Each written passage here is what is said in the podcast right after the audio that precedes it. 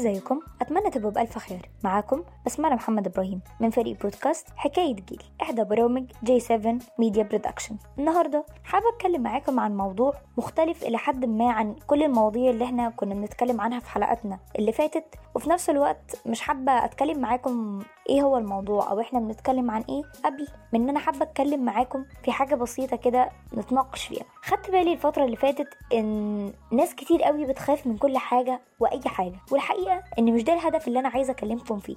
أنا عايزة أتكلم ما وراء الخوف ده زي عيون الناس أو نظراتهم والحاجات دي بشكل عام. فالشخص ده أو الإنسان ده اللي بيخاف بيخبي كل حاجة. لو الحاجات دي شخصية يعني ده شيء يخصه هو فأنا شايفة إنه مش محتاج يعرفها. بس لو أنت اتسألت فيها برضه مش محتاج تكذب تمام؟ عايزين نخلي عندنا وعي نخلي عندنا وعي إن ربنا كاتب لينا كل حاجة وإن الأرزاق دي مكتوبة. فأنت مهما تحاول تعمل وتعمل أنا رزقي مكتوب. ولو حد حاول يعمل لك حاجة فبرضه أنت رزقك مكتوب. فبلاش خوفك الغير مبرر ده يخليك ما تساعدش غيرك وأنت عندك المعلومة. ساعدوا بعض. وحبوا بعض. الموضوع لطيف قوي لما حد يجي يقولك أنت شخص كويس عشان أنت بتساعد غيرك. وخلي بالك إن أنت بتعمل الحاجة دي عشان أنت حابب مش عشان عايز الناس تقول عليك كده مش هنخلينا ناس منافقة. حتى لو أنت بتساعد غيرك آه مثلا في المسألة اللي أنتوا هتمتحنوا فيها أو في درس أنتوا هتمتحنوا فيه حتى لو أنتوا بتتنافسوا في نفس الحاجة. ليه؟ عشان الأرزاق مكتوبة. يمكن تبقوا فهمتوا إحنا ممكن نتكلم عن إيه النهارده؟ وبموضوع حلقتنا كان بعنوان فاشل من كلية قمة. عنوان غريب إلى حد ما لأننا ممكن يجي أول حاجة على بالنا هو إيه هي أصلا كليات القمة دي؟ وهل هي الأسماء المتعارف عليها في مجتمعنا العربي؟ وهل الأسماء دي أصلا حاجة صح أو حاجة إحنا أصلا لازم ناخد بيها في حياتنا ولا شيء غلط؟ تعالوا وتابعوا معانا واسمعوا الحلقة للآخر. نيجي للسؤال بتاعنا الجاي وهو إيه هي كليات القمة وإيه هي كليات القاع؟ وهل المفاهيم دي ليها أساس من الصحة ولا ملهاش؟ وأصلا إزاي جت؟ ناخد أول حاجة وهي يعني إيه أصلا الكلية دي؟ كلية القمة والقاع هي مصطلحات متعارف عليها اجتماعيا. دايما يقولك والدك أو والدتك آه جدك يقول لك ذاكر يا ابني عشان توصل لكلية من كليات القمة. كليات القمة اللي هما بيبقى قصدهم بيها زي الطب هندسة وغيرها من الكليات الاجتماعية. الكليات دي بيبقى ليها واجهه اجتماعية. ليه بيبقى ليها واجهه اجتماعية؟ لأن طلابها بيمثلوا نخبة المجتمع.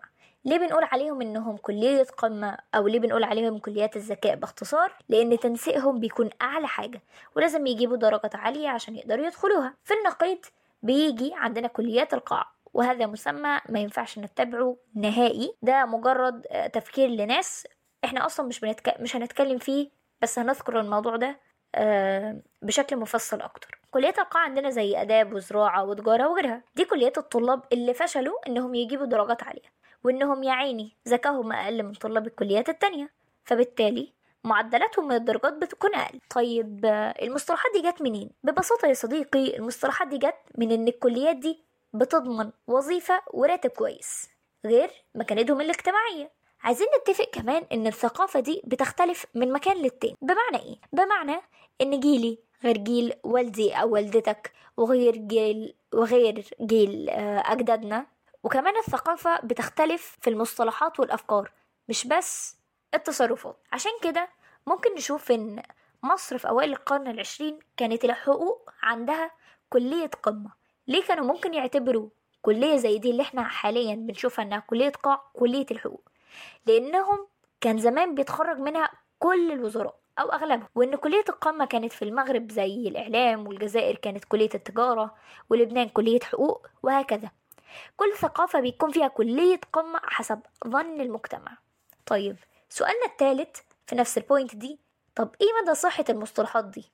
كان في خطاب للدكتور خالد عبد الغفار وزير التعليم العالي بيقول فيه لأولياء أمور طلاب الثانوية العامة ما تفكريش في كليات الطب والهندسة والصيدلة فهي لن تكون كليات قمة مع التطور ضمن منظومة التعليم الجديدة كمان عندنا الدكتور طارق شوقي وزير التربية والتعليم قال نفس المعنى في حديث تلفزيوني لما قال إن كليات القمة والقاع تصنيفات ليس لها علاقة بالتعليم ويجب أن نراجع أنفسنا في رؤيتنا اتجاه التعليم. وكمان كان في نفس الحدث التلفزيوني ده نصح فيها الطلاب بأنهم يركزوا على الكليات اللي هيحتاجها سوق العمل واللي هتركز على التكنولوجيا الحديثة والذكاء الاصطناعي والمجالات الجديدة اللي بيطلبها السوق. دلوقتي الدنيا اتغيرت وسوق العمل بقى فيه تنافس كبير جدا وشديد جدا غالبا في أغلب المجالات. الوظائف اتغيرت. الدكاترة بقى في عدد كبير جدا منه قلت وظائفهم بشكل ملحوظ وحتى رواتبهم ما بتكونش كبيرة. زي ما إحنا ما متخيلين. هي فعلا بتديك حاجة آه، مكانة اجتماعية عالية بتغير. هي فعليا مش بتديك حاجة غير مكانة اجتماعية.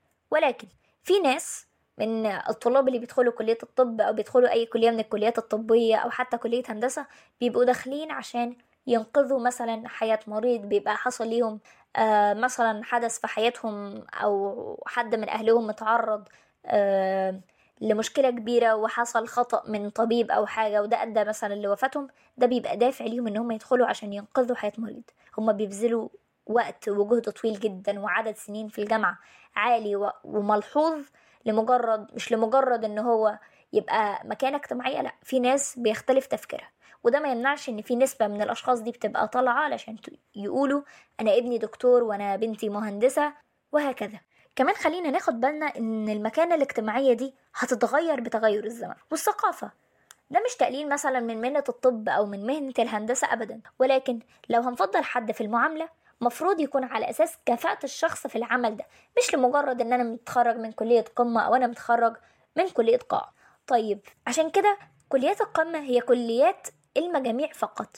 لازم تكون جايب مجموع عالي عشان تدخلها فقط لا غير. ده خلينا نرجع آه لقصتنا اللي إحنا ذكرناها في الأول وهي إن كل حاجة ربنا كاتبها لك أو كل حاجة بتحصل في حياتك ربنا كاتبها لك. بمعنى أنت ممكن تبقى ذاكرت وعملت اللي عليك بس ربنا ما كفاكش بالحاجة أو بالكلية اللي أنت عايزها. ده مش معناه إن حد باصص في حياتك أو مش معناه إنك ما عملتش اللي عليك ومش معناه مثلا إنك كنت في حصة ما وجاوبت سؤال مثلا صعب إلى حد ما وحد زي ما بنقول كده نقع عليك. لا الكلام ده مش حقيقي بشكل كبير. الكلام ده كل اللي حصل إن ده نتيجة والنتيجة دي مش أنت اللي ملزم بيها. أنت م... أنت ملزم بالسعي وربنا عليه النتيجة. أنت نتيجتك دي ربنا اللي بيحددها لك.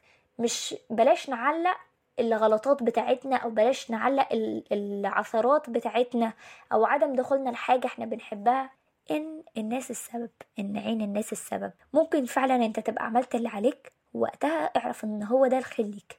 ربنا شايل ليك كده. ربنا عايزك تعمل كده علشان تدخل تمر بالشيء الفلاني. الإنسان مبتلي لأن إحنا في دنيا. الدنيا دي دار شقاء. طبيعي إن إحنا ما نوصلش لكل حاجة بنحبها وطبيعي إن إحنا ما نوصلش ونحقق كل أحلامنا بس الغلط فعلا لما أنت تقف وتبطل تسعى ورا حلمك.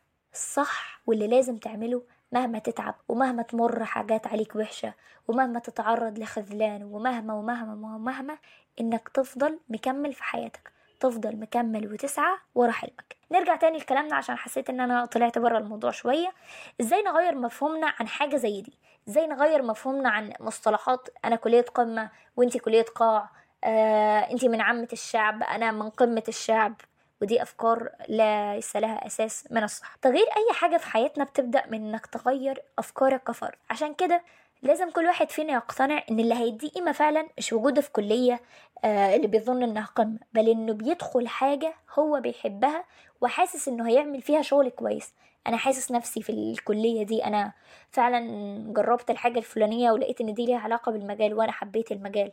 لا أنا جربت المجال ده وكنت فاكر إن دي الكلية المناسبة بس هي ما كانتش مناسبة. خلونا بقى نتكلم شوية في النقطة دي. هو بيحبها وحاسس إنه هيعمل فيها شغل كويس. بلاش تدخل كلية لمجرد إن فلان عاوز يشوفك دكتور وفلان عايزة تشوفك مهندس وأنت أصلا عايز تبقى أدبي. يعني أساسا. فكر في اللي أنت بتحبه الأول. خلي أولوياتك هي أول حاجة أنت بتفكر فيها. فكر وشوف قدراتك كويس قوي. انت قدراتك قوية في كذا مفيش مشكلة إنك تدخلها. شايف إنك قدراتك ممكن فعلا تدي في الحاجة اللي مثلا والدك أو والدتك شايفينك فيها بس أنت مش بتبذل مجهود. جرب وحاول يمكن هم شايفين فعلا حاجة صح. جرب ودي لنفسك فرصة. أرجع وأقولك ادخل الحاجة عشان أنت حاببها لأن أنت اللي هتتعب وانت اللي هتشتغل وانت اللي هتحصد النتيجة في الآخر. محدش له الحق إن هو يتحكم في قرارك غيرك أنت. نرجع ونقول إن أهمية الشخص مش بتبقى بسبب الكلية اللي هو دخلها. فمثلا عندنا الدكتور والمهندس ما كانوش هيبقوا كده إلا المدرس اللي درس لهم. وهنا بنوضح أهمية المدرس وأهمية كلية التربية اللي هو اتخرج منها. كليات زي الآداب اللي فيها أقسام كتير جدا كل قسم بتيجي منه مهن محدش يقدر يستغنى عنها زي المترجمين من لغات مختلفة أو حتى الأخصائيين النفسيين من علم النفس كلية تجارة وزراعة وغيرها. كل حاجة بتطلع شغلانات ما نقدرش نستغنى عنها. الأشخاص اللي بيأدوها ليهم كل الاحترام والتقدير وأنت مالكش الحق أبدا إنك تقلل من كلية لمجرد أفكار عندك غلط. كل واحد أكيد عدى عليه ناس محولة من هندسة وطب وصيدلة لآداب لتربية. أنا شخصيا أعرف آه، شخص ما حول من كلية الهندسة بعد ما قضى فيها أكتر من سنتين وحول على تربية آم، رياضية. هل هو دخل علشان هو كان عايز؟ هل غلط إن هو حول؟ هل إحنا هنقول إيه ده؟ إزاي حول من مهندس ودخل آه، تربية رياضية؟ لا هو دخل تربية رياضية بعد ما أهله أرغموه إن هم يدخلوا إن هو يدخل هندسة عشان هو حابب. نرجع لفكرة إن إحنا نقول ادخل اللي أنت حبه علشان ما تضيعش سنين من عمرك. في النهاية الحياة عبارة عن تكامل بين الناس وبعضها. تكامل في المهن. المدرس ما كانش هيبقى موجود.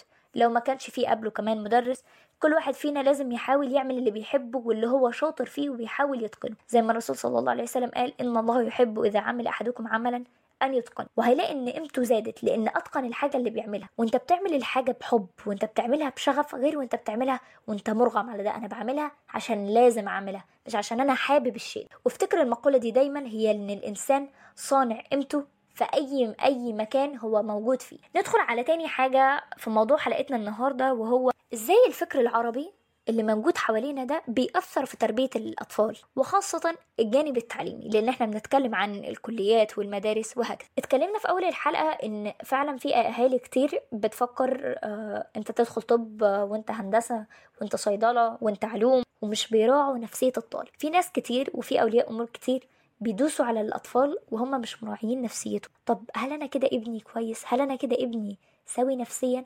هل أنا ابني بيحقد على غيره؟ طب هل أنا ابني أصلا بيجيب الدرجات دي من نفسه ولا هو غاشش ليه ما حدش بيتطرق للموضوع ده؟ ليه شايفين مثلا إنه لو حصل له مشكلة بسبب الدراسة فهو ما ينفعش يلجأ لمختص نفسي أو ما يلجأ أو ما ينفعش يلجأ لطبيب نفسي؟ أنت محتاج كأب وكأم إنك تراعي نفسية ابنك وتعرف إن نفسيته أهم من التعليم. لما تطلع إنسان أو تطلع طفل وتربيه إن هو يبقى سوي نفسيا أحسن من مليون مرة لما تطلعه شاطر بس بيحقد على زمايله بيتنمر على زمايله بيعاملهم بأسلوب مش كويس أخلاقه مش كويسة. دايما في مقولة بتقول أو مثل بيقول إن الأخلاق أفضل من التعليم والأخلاق أهم من التعليم. الأخلاق دي أهم حاجة أنت تتعامل بيها. وبعدين يجي التعليم بعدين يجي أنت في كلية إيه أنت كنت شغال إيه وهكذا. إحنا عايزين آه نتكلم انه التفرقة دي أو ان التأثير ده مش بيجي من الأبناء آه مش بيجي من الآباء بس كمان بيجي من نظرة المجتمع. ليه. نظرة المجتمع لما يقولك انت في هندسة فبيبصلك بفخر كأنك حققت جايزة نوبل. وواحد دخل آه تربية رياضية فابتدني اللي هو انت فاشل انت انت إيه الفشل اللي انت فيه ده؟ رغم ان اللي دخل هندسة ده هو ما حققش يعني هو ممكن يبقى انجاز ليه بس هو ما اخدش نوبل. وده مش تقليلا من إنجازه لأ هو كان عايز ده ووصل لده. وفي نفس ذات الوقت ممكن يبقى اللي دخل ال ال الكلية اللي إحنا بنسميها كلية قاع هو كان عايز ده وهو كان حابب ده. فانا داخل عشان حابب مش عشان هي كلية قمة أو كلية قاع. أنا داخل عشان أنا حابب الشيء التفرقة الطبقية والمجتمعية اللي إحنا أو اللي الطلاب بيتعرضوا ليها دي سواء في الكلية سواء في المدرسة لتنوع أنواع المدارس اللي بقت موجودة بشكل كبير في الفترة اللي إحنا فيها دي. الحقيقة إنك المفروض تاخد إجراء قدامها ومش هتتكلم مع حد بأسلوب مش كويس أو مش هتعمل تصرف مش لطيف لأن ده بقى فكر مجتمع وغالبا ده فكر الأجيال السابقة. فهي اقولك إنك محتاج تعرف إنك إنسان مش فاشل.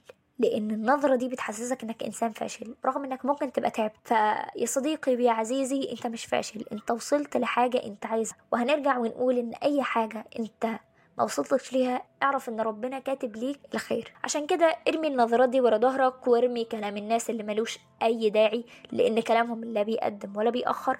هما ما تعبوش وهم ما عاشوش ولا هيعيشوا. عيش وكمل واعرف إنك قادر وإنك قدها وقدود وإن أي كلية أنت فيها ذاكر واجتهد واعرف إنك هتكمل وممكن تبقى حاجة كبيرة ولكن كل اللي عليك إنك ما تستسلم. الطلاب في المرحلة دي سواء كان في الجامعة أو في الثانوية أو حتى في الإعدادية ممكن يتعرضوا أو هم بالفعل بيتعرضوا لضغط نفسي كبير سواء من التوتر اللي بيحصل أيام الامتحانات من معاملة مدرس مش كويسة من جملة مدرس قالها بقت معلمة في طالب وبقت بتخليه آه، يتضايق كل يوم أو يعيط كل يوم. ممكن يبقى بسبب شخص آخر غير سوي معاه في نفس المكان آه، أثر عليه بطريقة مش كويسة تنمر عليه بطريقة مش كويسة ضحك عليه لمجرد مثلا إنه جاوب سؤال غلط. في نهاية حلقتنا النهاردة حابة أختم معاكم بجملة بتقول حاول ما تبطلش تحاول. ممكن تحسها جملة كليشيه كده ولكن في الحقيقة حاول ما تبطلش تحاول. حاول بلاش تستسلم لأي حاجة أنت بتواجهها بلاش تستسلم لضعفك. وكمان يا عزيزي عايزاك ما ترميش ودنك للناس لأن كلامهم لا هيفيد ولا هيأخر وأنت المتحكم الأول والأخير في حياتك. كانت الحلقة من إنتاج G 7 Media Production تعديل وإنتاج صوتي آه، ضياء محمد. كتابة وبحث ندى جلال بسملة أيمن آلاء مي عماد وريوان كان معاكم من بودكاست حكاية جيل بسملة محمد إبراهيم. وأخيرا قبل ما أسلم عليكم وننهي حلقتنا حابة لو أنت عندكم أي اقتراحات لأسماء حلقاتنا الفترة الجاية اكتبوها لنا هنا في ال comments ومع السلامة أتمنى تبقوا دايما بألف خير.